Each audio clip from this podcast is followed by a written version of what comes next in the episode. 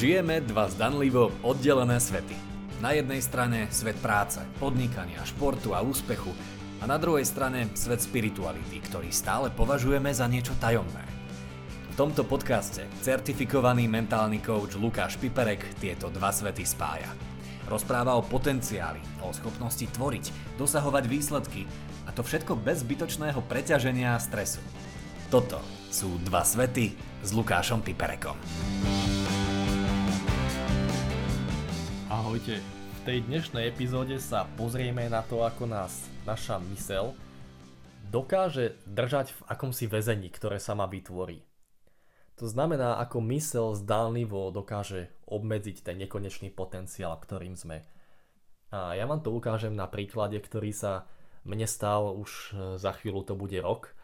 A bola to situácia, keď ma oslovil jeden z Fortuna ligových klubov, to znamená jeden futbalový klub z našej najvyššej súťaže a dohodli sme sa na nejakej úvodnej prednáške, dohodli sme si tému, dohodli sme si čas a dohodli sme sa na tom, že ak teda to bude dobré, tak by sme v, e, v spolupráci pokračovali ďalej. No a ako som tak po tom telefonáte ostal sedieť sám a moja mysl začala blúdiť, tak sa začal objavovať ten, ten napodmienovaný Lukáš, to, to staré ja, tá mysel, ktorá ma zdánlivo chcela držať v bezpečí a začala prinášať otázky ako, že či na to naozaj mám, či sa im to bude páčiť, či sú moje schopnosti dostatočné na to, aby som splnil tie jeho očakávania. Prinášala otázky, čo sa stane, keď nebudem schopný naplniť to, čo odo mňa chcú a, čo sa stane, keď nebudú spokojní a že to povedia aj ostatným a že potom už nikto nebude mať záujem o moje služby. Myslím si, že takýto príbeh každý pozná v tej svojej verzii. No a poďme sa teraz pozrieť na to, aké máme možnosti. Čo, čo s tým vlastne robiť, keď, keď vzniknú tie pochybnosti a my sa naozaj cítime ako tí, ktorí nemajú na to, aby sa im mohlo podariť to, čo chcú. Majú z toho obavy, majú z toho strach. Tou prvou možnosťou a tou najľahšou by bolo zavolať do klubu naspäť a povedať, že to celé ruším a že neprídem. Čiže odísť z tej situácie preč. Tá situácia, ktorej som sa zdánlivo bál, by prestala existovať a s tým by vlastne pominul aj môj strach, aj moje pochybnosti. To je klasický príklad toho, ako sa veľakrát ocitneme v situácii, v ktorej nechceme byť čaká nás zápas, alebo nás čaká prezentácia, alebo obchodný rozhovor. A my by sme najradšej chceli byť niekde inde, najradšej by sme sa tej situácii vyhli. Tá, tá mysel nás zdánlivo drží v bezpečí tým, že sa chce situácii vyhnúť. Lenže toto asi nie, nie je cesta, ktorou chceme ísť, lebo takto výsledky nevznikajú. Čiže odísť alebo utiecť v tomto prípade riešením nie je. Tou druhou možnosťou je niečo, v čom som bol naozaj dobrý, či už ako, ako hráč, alebo e, ešte aj ako coach. A to je na poslednú chvíľu sa učiť alebo zlepšovať. To znamená, že predstavil som si povedzme ideálneho kouča a teraz som schopnosti tohto mnou vymysleného ideálneho kouča porovnával so schopnosťami, ktoré som aktuálne vnímal na sebe. A je jasné, že vznikol rozdiel, že tie schopnosti, ktoré som ja vnímal, že mám, boli nižšie ako tie, ktoré som si predstavil, že má mať ten, ten úspešný coach. No a potom som robil všetko preto, aby som túto predstavu naplnil. Čo viete si predstaviť, že nie je veľmi zábava pretože ono dá sa to robiť raz, dva, trikrát, ale keď to robíte stále, tak postupne to prestáva byť zábavné. Postupne veci robíte len preto, že chcete niečo dohnať. A to je neustále naháňanie sa za niečím. A to niečo je naša predstava. A tá sa dohnať nedá, pretože ako náhle naplníme jednu predstavu toho, aký by sme mali byť, tak vznikne ďalšia. Keď naplníme aj tu, vznikne ďalšia. Čiže je to cesta vlastne, ktorá nemá konca. mysel stále vymyslí niečo nové, čo, čo musíme naháňať. Keď to prenesiem do toho športového sveta, tak častokrát som na rozcvičke si skúšal kľúčky a snažil sa zlepšovať ešte na poslednú chvíľu niečo, do čoho už nebolo potrebné zasahovať. A čím viac som sa snažil dobiehať tú, tú predstavu toho ideálneho ja, toho ideálneho kouča, toho ideálneho hokejistu, tým viac som sa v tom celom zamotával.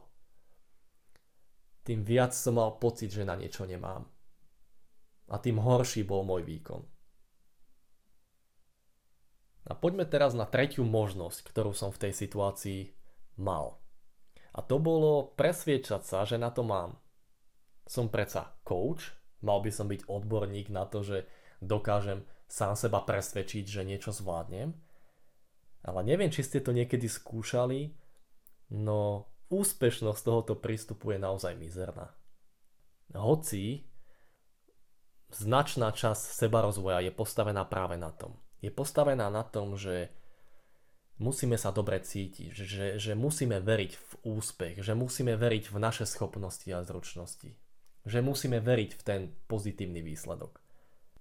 Lenže keď budeme k sebe úprimní, tak vidíme, že tento prístup funguje s veľmi nízkou úspešnosťou. A teraz sa pozrime na tie dve možnosti. Jedna tá možnosť je na poslednú chvíľu sa zlepšovať a naplňať ten sebaobraz, ktorý si vytvoríme, alebo sa presviečať, že na niečo mám. Obidve veci sú spojené s akýmsi naháňaním a s konfliktom, so súbojom. A to je presný opak pokoja. Obidve veci idú opačným smerom ako to, čo hľadáme. My nehľadáme ďalší konflikt, my nehľadáme ďalší súboj. My nehľadáme nedostatok. To, čo chceme, je pocit dostatku. To, čo chceme, je pocit naplnenia, pocit pokoja. A ten je na úplne opačnej strane, ako je boj zmyslov. Čiže keď sa pozrieme na to takto, tak vidíme, že ani jeden z týchto prístupov nemôže fungovať. A keby aj áno, keby sme sa aj dokázali presvedčiť, že na to máme, neznamená to, že je to naozaj tak. To, že verím, že na niečo mám, neznamená, že mám pravdu. Lebo pravdou je, že neviem. A to je tá štvrtá možnosť, na ktorú by som chcel poukázať. Uvedomiť si, že my nevieme, ako to dopadne. My nevieme, či naše schopnosti sú dostatočné alebo nie. My nevieme, či sa ostatným bude páčiť to, čo robíme alebo nie. Nevieme, či budú s nami spokojní. Ale nevedieť je OK je úplne v poriadku nevedieť. Pretože keď nevieme a nemáme potrebu vedieť, tak sme zvedaví. Je v poriadku nevedieť, pokiaľ si dokážeme uvedomovať, že bez ohľadu na to, ako veci dopadnú, tak vo svojej podstate sme stále rovnakí. Že to, kto som, nie je narušené výsledkom. Vtedy nemáme potrebu vedieť, ako veci budú. Ostávame zvedaví. A zo zvedavosti vznikajú krásne veci. Ak nevieme a máme potrebu vedieť, tak si to doplňame rôznymi scenármi. A to vyvoláva strach. A keď máme strach, tak čakáme. Myslíme si, že je to preto, že ešte nie sme dosť dobrí, alebo sa začneme presviečať, že na to máme. Lenže čo ak to, čo voláme úspech, nie je výsledkom skvelých dní alebo skvelých pocitov. Nie je výsledkom konania len vtedy, keď sa dobre cítim. Čo ak to, čo voláme úspech, je súčtom priemerných dní, čo ak to, čo voláme úspech, je produktom konania bez ohľadu na to, ako sa cítim. Skúste nečakať. Nepremýšľajte, či na to máte, alebo na to nemáte. Konajte a uvidíte. držím palce a teším sa na vás pri ďalšej epizóde.